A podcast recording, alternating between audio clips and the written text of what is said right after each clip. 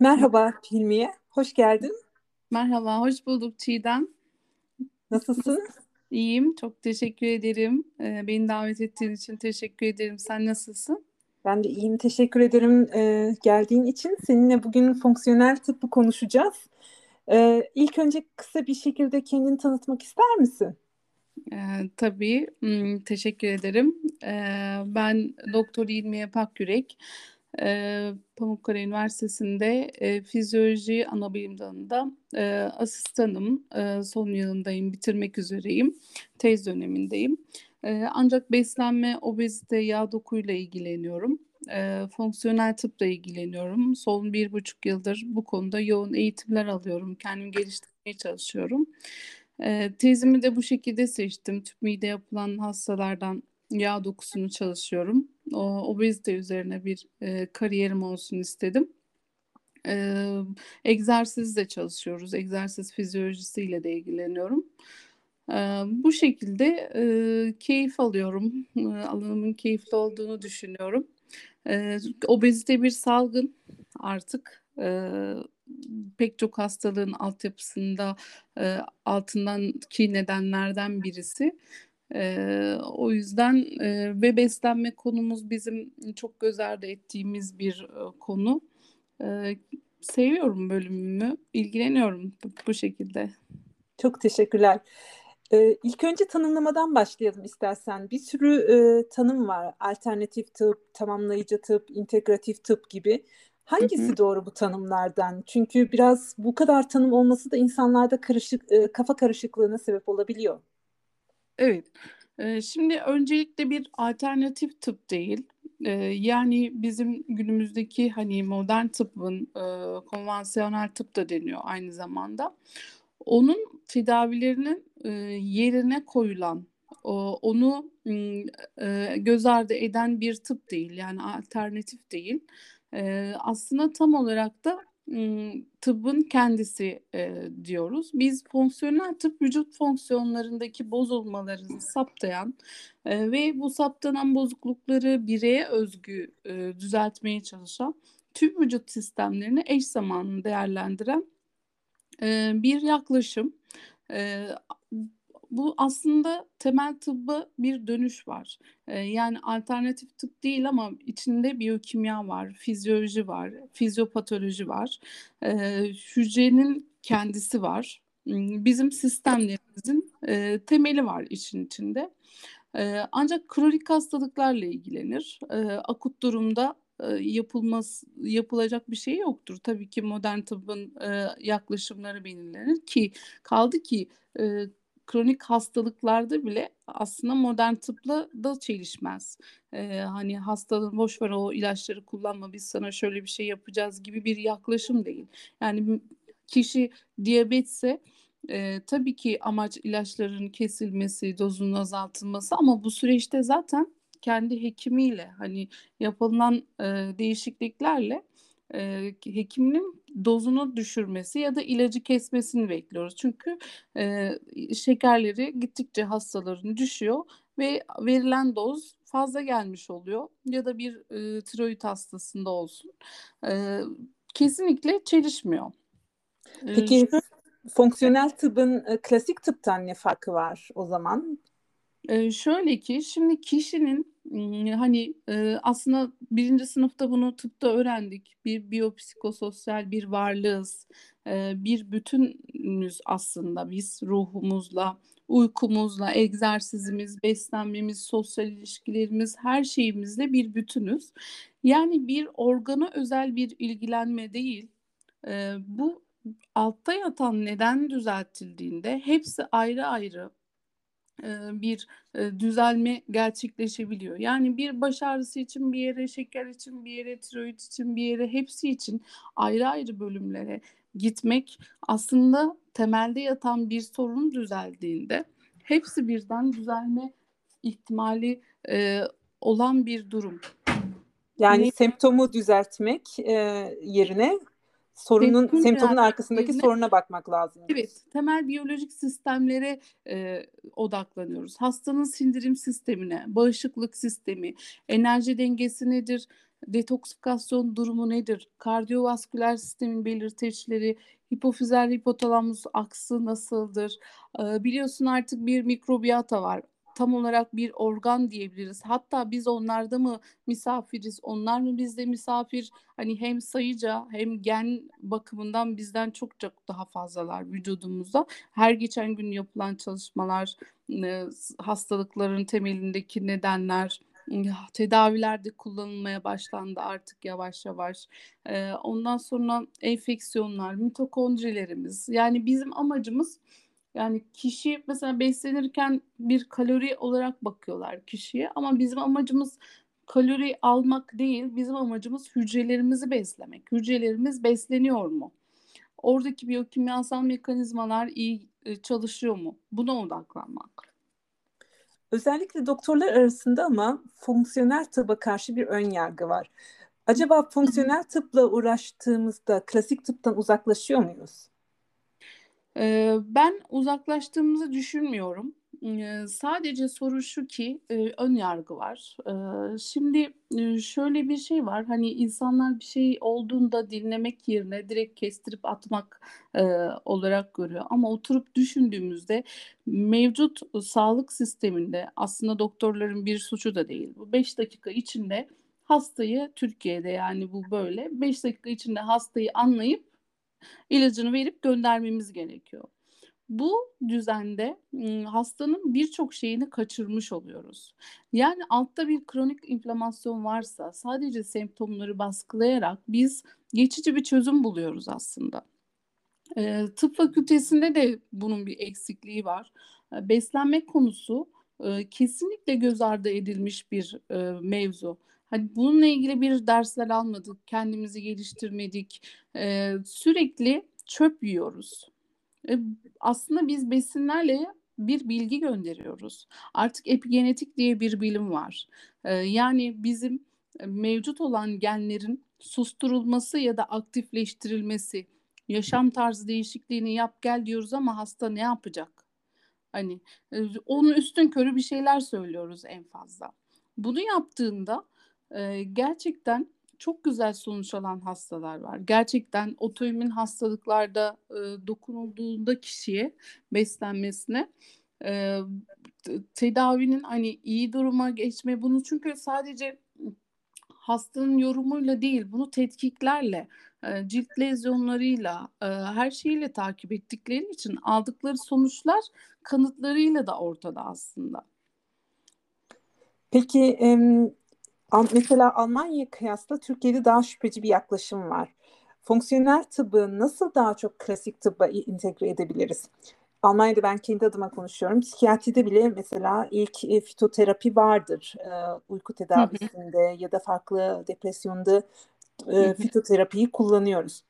Evet. Ama e, Türkiye'de daha şüpheci bir yaklaşım var. Hem sadece doktorlar arasında değil, hastalar arasında da.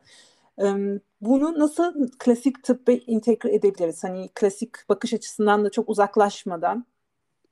Ee, şöyle yani şimdi günümüz şu poliklinik şartlarında çok mümkün değil. Neden dersen ki bir hastanın değerlendirilmesi ta doğumundan, çocukluğundan, bütün hayatındaki yaşadıklarından tam olarak anlamak, nerede başlamış sorun, ne olmuş diye konuşurken bir, bir buçuk saati bulur e, değerlendirmesi.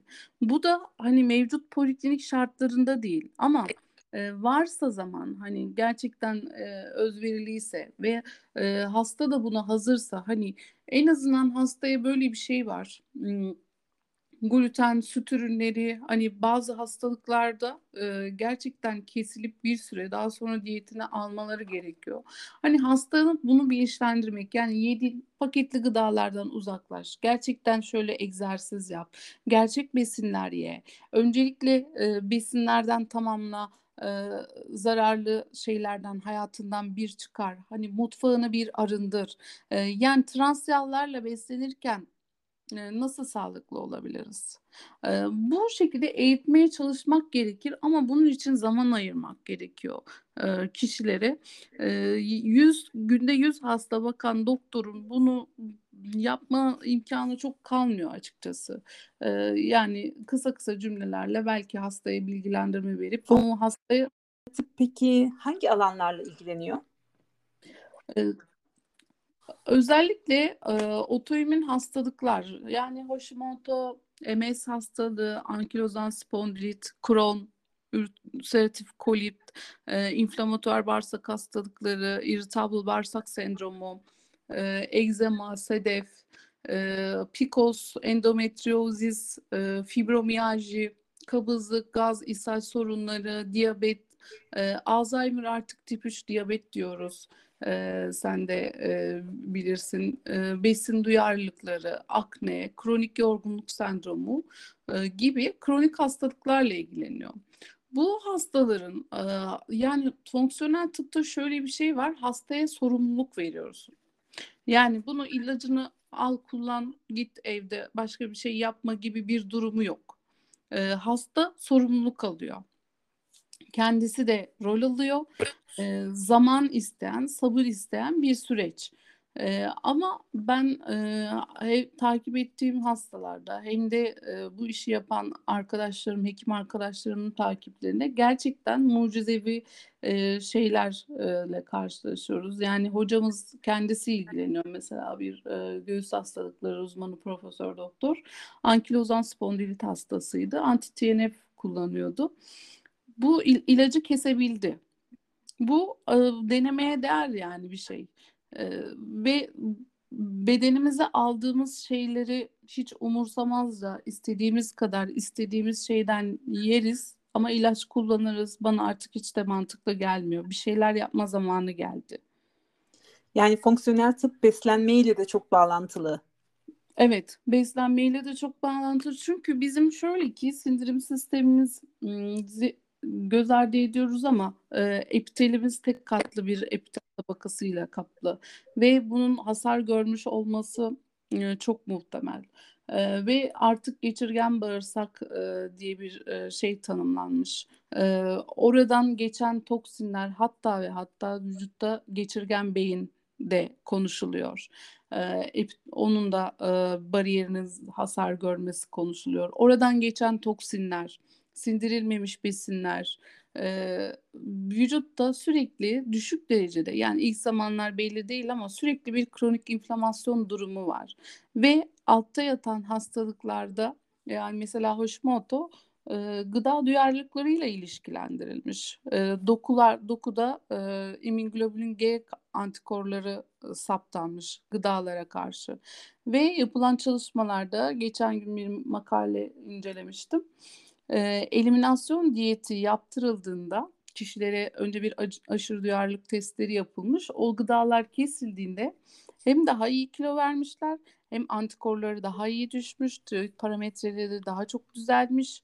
E, bu gerçekten denemeye değer bir süreç. Bağırsağımızı çünkü Hipokrat bize demiş ki bütün hastalıklar bağırsakta başlar yediğiniz e, ilacınız olsun demiş. Yani bu aslında çok yüzyıllar önceden beri var. Ama geldiğimiz noktada bundan uzaklaştık. Şimdi yeniden temel tıbba dönelim. Bunları göz ardı etmeyelim, klinikle birleştirelim. Beslenme çok önemli diye düşünüyoruz. Çok güzel anlattın Hilmiye. Peki son olarak bir sorun var. Kesinlikle kullanılmaması gerektiğin neler var? Mesela hangi alanlarda kontraindike? Yani akut durumlarda e, kesinlikle hani bırak bulaşılmaması gerek. Yani hastanın e, çok e, acil bir durumu. Yani şu an mesela diyoruz hani biz tansiyonu e, düşürmesi için hastaya yaşam şekli değişikliği için normal çalışıyoruz. Ama şu an hastanın durumu çok yüksek bir tansiyonsa hani sen bekle e, yaşam şekliyle düşecek gibi bir şey demiyoruz tabii ki. Yani akut durumlarda kesinlikle uzak duruyoruz. Ancak şöyle ki e, yani kanser hastalarıyla çalışan fonksiyonel tıpçılar da var fitoterapiyi bilimsel olarak e, kullanan e, kişiler de var.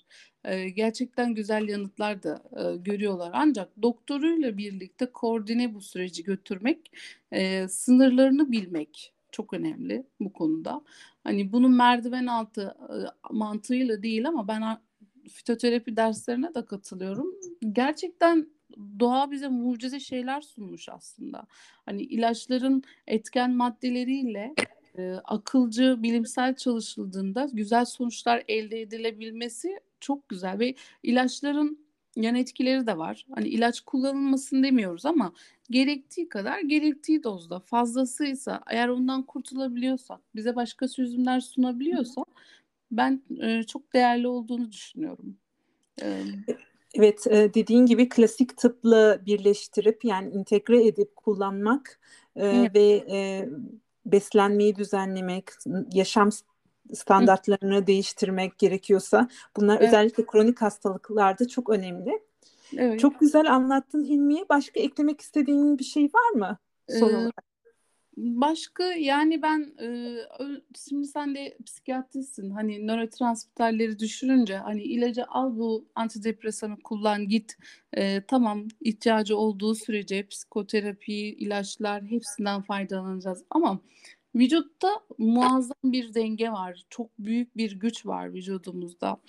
E, bu serotonini, noradrenalini, dopamini bunları sentezleyen mekanizmaları desteklesek, hastaya triptofandan zengin beslenme e, önersek, e, orada hormonlar oluşurken B12 vitamini, folat, e, B6 vitamini bunları desteklesek, e, hepsini bir yapsak e, uykusuzsa uyku ilacı vermek yerine önerilerle yaşamında düzeltme yapsak belki de hani kısa bir süre ihtiyaç olacak ilaç kullanmaya çok hızlı bir toparlanış yapacak, bir farkındalık olacak. E, o yüzden güzel bir süreç ortaya çıkacak. Hani e, hem de biliyorsun bilimsel çalışmalar e, biraz ilaç şirketlerinden destek alıyor, çok manipüle edilebilir e, durumda. E, yaşam şeklimizin çok önemli olduğunu düşünüyorum. Çok güzel dokunuşlar yapacağını düşünüyorum hastaya. Egzersiz yani egzersiz bir insülin direncinde en az e, bir ilaç kadar değerli. Ama biz bunu göz ardı ediyoruz. Bunu ısrarla ısrarla anlatıp nasıl yapacağını bilinçli bir şekilde e, öğretmek e, kıymetli sonuçlar elde edilecek diye düşünüyorum. Evet, çok teşekkür ediyorum Hilmiye. Çok güzel anlattın. Hastayı bir bütün olarak görüp sadece semptomlarını değil, tedaviyi de bir bütün olarak sadece semptomlara yönelik değil yapmak hem hastalığın e, gidişatını engelleyecektir hem başka semptomlar oluşmasını da engelleyecektir. O yüzden söylediklerine katılıyorum. Bunun da güzel örnekleri var. Tabii e, bir şekilde bilgilendirme ve bunu klasik tıpla entegre etme de çok önemli olarak diye düşünüyorum. Bilgilerin evet. için çok teşekkürler. Yani, ben de teşekkür ederim. Instagram'dan da ulaşabilirler bana. Burada paylaşımlar yapıyorum. Doktor İlmiye Pakyürek. Ee, herhangi akıllarına gelen bir soru, bir şey olursa e, bilgimi paylaşmayı seviyorum. Elimden geleni yaparım yani. Çok teşekkür ederim katılma fırsatı verdiğin için. Başka konularda görüşmek üzere. Görüşürüz.